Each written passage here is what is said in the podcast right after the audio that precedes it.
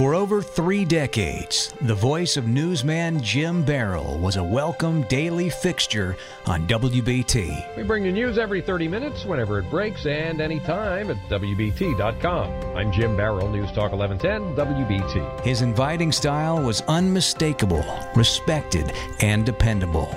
He arrived at 1 Julian Price Place in 1985. WBT was really where I wanted to be. Right. And I, and I knew a lot about its reputation being the first station down here. And uh, it, was, it was great to finally be a, a member of the news team here. Over the course of 31 years, behind the microphone at the anchor desk and out on the reporting beat, if it was a big story, the odds were good Jim Barroll was covering it. This is Jim Barroll. I'm with WBT Radio in Charlotte. Yes.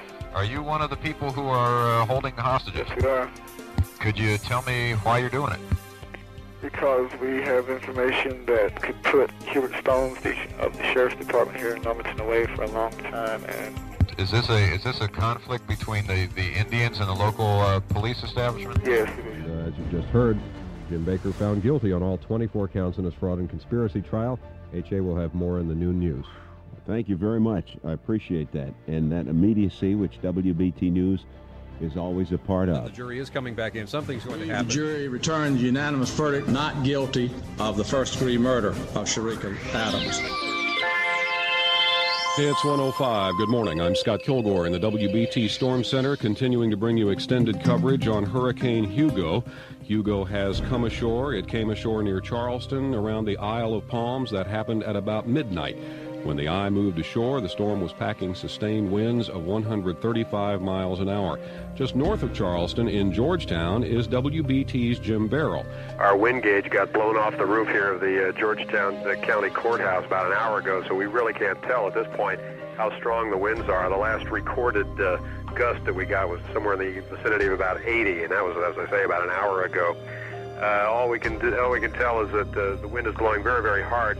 You can't really see anything outside now because it's it's so dark. Uh, there's no power really anywhere uh, except for the emergency power that's on in this building. So if you look out the window, you just see the silhouettes of trees blowing and very little else. And of course, you hear the, the high gusty winds, and uh, you can see some of the rain as you open the door, and the light from inside is shining on the drops as they blow horizontally. WBT's Jim Barroll is at the computer right now with the latest information. Jim? WBT Election Central. We're still waiting for that last precinct, which is, as uh, Bill Culp told us, precinct number 54, uh, to determine uh, the outcome of the Sue Myrick Harvey Gant race, which appears to be determined already, with uh, Sue Myrick 51% of the vote, Harvey Gant 49% of the vote.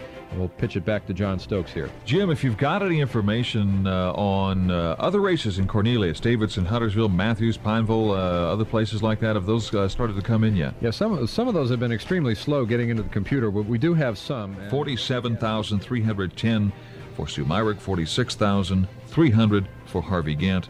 And what we've been calling uh, tonight is a huge, huge upset in the race for the mayor of Charlotte. Can Jim hear us? Uh, Yes, he Jim, can. Jim, uh, if, what do you do? You have the finals yet on the at-large council? Yes, we do. They're, those are all in now. I'll run those down again. Al Rousso was the top vote getter. Now, this is for four seats on council. Al Rousso was the number one uh, candidate with 17%. Uh, Richard Vinroot, 16%. Gus Campbell, John A. Gus Campbell, third with 15%. Just joining us. The news is that a DC 9, uh, a U.S. Air DC 9 is what we've heard.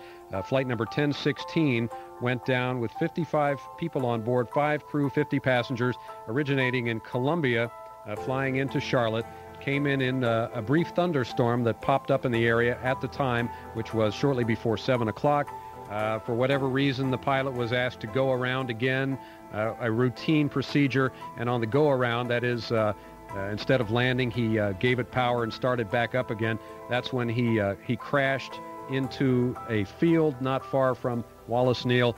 Uh, we've had uh, various reports from eyewitnesses of uh, people coming from the scene. There was one person who said he saw a man whose clothing was on fire. They helped him. There have been other reports of people taken alive and talking from the scene of the crash. Okay, we're going to go back to Brad Schultz now, who's on the scene. Brad? We just finished a quick briefing here from Jerry Orr, who's the aviation director. Uh, he did confirm to us uh, those buses are being used to bring the injured out. As for numbers, uh, we, we quizzed him again and again and again as to how many people may have died in this uh, crash of uh, Flight 1016, and we're being told that at least 10 people are dead. The number was hovering also right around. Looks like a couple of the uh, solid rocket boosters uh, blew away from the side of the shuttle in an explosion. Flight controllers here looking very carefully at the situation. Obviously, a major malfunction. You talk about uh, the Challenger. I just moved here from Orlando like three months earlier, and it was the first launch since I'd left Orlando, and I'd covered a lot of space launches. I was just watching it, and they cut away about 15 seconds before the thing blew up. You know, say, okay, I'm uh, Rob Navias, uh, Kennedy Space Center. Uh, they're headed to orbit. And we were sort of watching, and then suddenly the thing blew up. And, and we were all in the newsroom. And for about 30 seconds, nobody said anything. We were just sort of watching. And finally, somebody said, "We better get this on the air," because we'd already broken away. Coverage was over. You know, everybody thought the thing was going.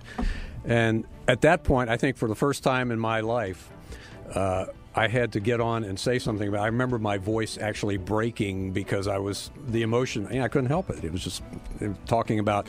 You know, you heard the shuttle go up a few minutes ago, and uh, which just exploded, uh, and then you cut over to the, the coverage from the network as they follow up and everything. But you you are affected by it in the anchor chair.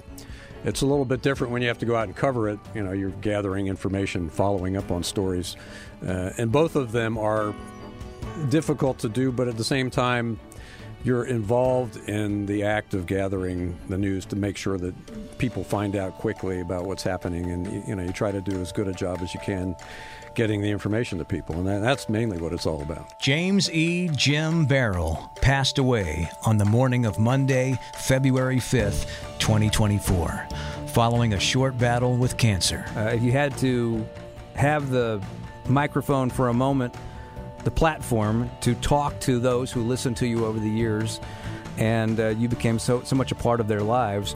Uh, is there something you'd like to say to those people? Uh, a message to them? Well, we get phone calls uh, in between those newscasts, and over the course of 30 years, you talk to a heck of a lot of people. Some of them the same people, but they're all nice. Well, okay, not all.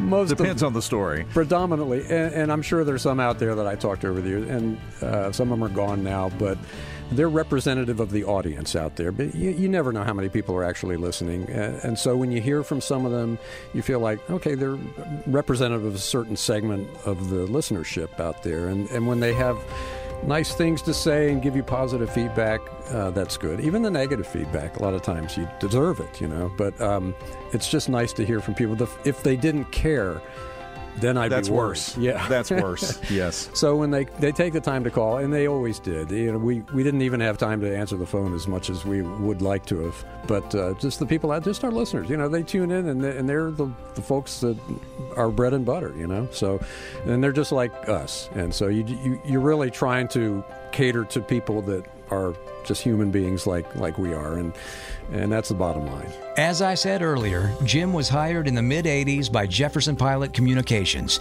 He was an early newsman for John Boy and Billy when they were on WBCY. He became a dedicated reporter, a longtime afternoon anchor, and eventually WBT news director. His last newscast for the Great Colossus was in 2016. But most importantly, Jim would tell you he was a husband, he was a father, and a man of God. Thank you, Jim. In heaven, you have a new anchor tonight. I'm Jim Barroll, News Talk 1110, WBT.